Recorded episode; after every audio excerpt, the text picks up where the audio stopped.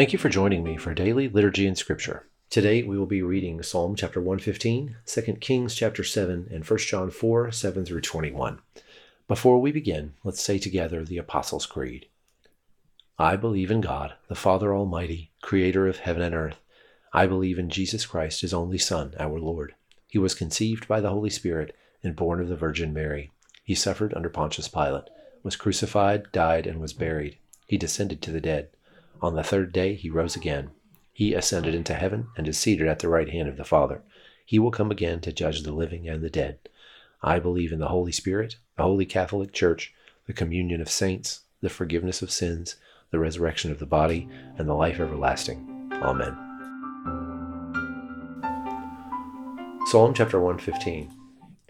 Not to us, Lord, not to us, but to your name be the glory, because of your love and faithfulness. Why do the nations say, Where is their God? Our God is in heaven. He does whatever pleases him. But their idols are silver and gold, made by human hands. They have mouths but cannot speak, eyes but cannot see. They have ears but cannot hear, noses but cannot smell. They have hands but cannot feel, feet but cannot walk, nor can they utter a sound with their throats. Those who make them will be like them, and so will all who trust in them. All you Israelites trust in the Lord. He is their help and shield. House of Aaron, trust in the Lord. He is their help and shield. You who fear him, trust in the Lord. He is their help and shield. The Lord remembers us and will bless us. He will bless his people Israel. He will bless the house of Aaron. He will bless those who fear the Lord, small and great alike. May the Lord cause you to flourish, both you and your children. May you be blessed by the Lord, the maker of heaven and earth. The highest heavens belong to the Lord, but the earth he has given to mankind. It is not the dead who praise the Lord, those who go down to the place of silence. It is we who extol the Lord, both now and forevermore. Praise the Lord. 2 Kings chapter 7. Elisha replied, Hear the word of the Lord. This is what the Lord says. About this time tomorrow, a seah of the finest flour will sell for a shekel, and two seahs of barley for a shekel at the gate of Samaria. The officer on whose arm the king was leaning said to the man of God, Look, even if the Lord should open the floodgates of the heavens, could this happen? You will see it happen with your own eyes, answered Elijah, but you will not eat any of it. Now there were four men with leprosy at the entrance of the city gate. They said to each other, Why stay here until we die? If we say, We'll go into the city, the famine is there, and we will die. And if we stay here, we will die. So let's go over to the camp of the Arameans and surrender. If they spare us, we will live. If they kill us, then we die. At dusk they got up and went to the camp of the Arameans. When they reached the edge of the camp, no one was there, for the Lord had caused the Arameans to hear the sound of chariots and horses and a great army, so that they said to one another, Look, the king of Israel has hired the Hittite and Egyptian kings to attack us. So they got up and fled in the dusk and abandoned their tents and their horses and donkeys. They left the camp as it was and ran for their lives. The men who had leprosy reached the edge of the camp, entered one of the tents, and ate and drank. Then they took silver, gold, and clothes, and went off and hid them. They returned and entered another tent and took some things from it and hid them also. Then they said to each other, What we're doing is not right. This is the day of good news, and we are keeping it to ourselves. If we wait until daylight, punishment will overtake us. Let's go at once and report this to the royal palace. And so they went and called out to the city gatekeepers and told them, We went into the Aramean camp and no one was there, not a sound of anyone, only tethered horses and donkeys, and the tents left just as they were.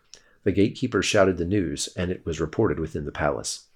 The king got up in the night and said to his officers, I will tell you what the Arameans have done to us. They know we are starving, so they have left the camp to hide in the countryside, thinking they will surely come out, and then we will take them alive and go into the city.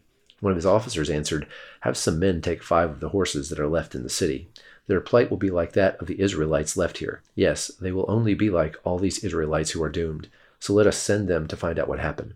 So they selected two chariots with their horses, and the king sent them after the Aramean army. He commanded the drivers, Go and find out what has happened. They followed them as far as the Jordan, and they found the whole road strewn with clothing and equipment that the Arameans had thrown away in their headlong flight.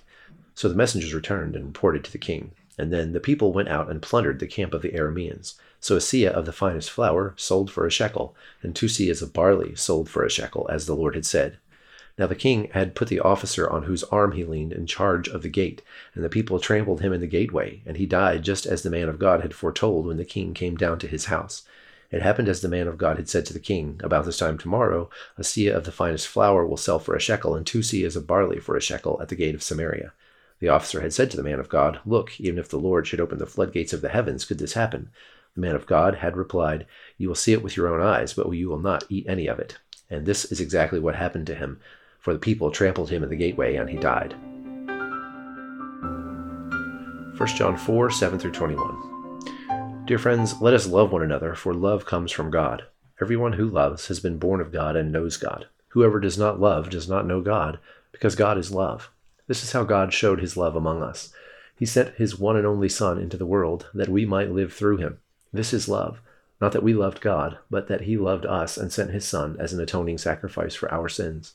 Dear friends, since God so loved us, we ought also to love one another. No one has ever seen God, but if we love one another, God lives in us, and his love is made complete in us. This is how we know that we live in him and he in us. He has given us of his Spirit. And we have seen and testify that the Father has sent his Son to be the Savior of the world. If anyone acknowledges that Jesus is the Son of God, God lives in them and they in God. And so we know and rely on the love God has for us. God is love. Whoever lives in love lives in God, and God in them. This is how love is made complete among us, so that we will have confidence on the day of judgment. In this world, we are like Jesus. There is no fear in love. But perfect love drives out fear, because fear has to do with punishment. The one who fears is not made perfect in love. We love because he first loved us. Whoever claims to love God yet hates his brother or sister is a liar. For whoever does not love their brother or sister whom they have seen cannot love God who they have not seen. And he has given us this command anyone who loves God must also love their brother and sister. Now join me in the Lord's Prayer. Our Father, who art in heaven, hallowed be thy name. Thy kingdom come, thy will be done, on earth as it is in heaven. Give us this day our daily bread and forgive us our trespasses as we forgive those who trespass against us. And lead us not into temptation, but deliver us from evil. For thine is the kingdom, and the power, and the glory, for ever and ever. Amen.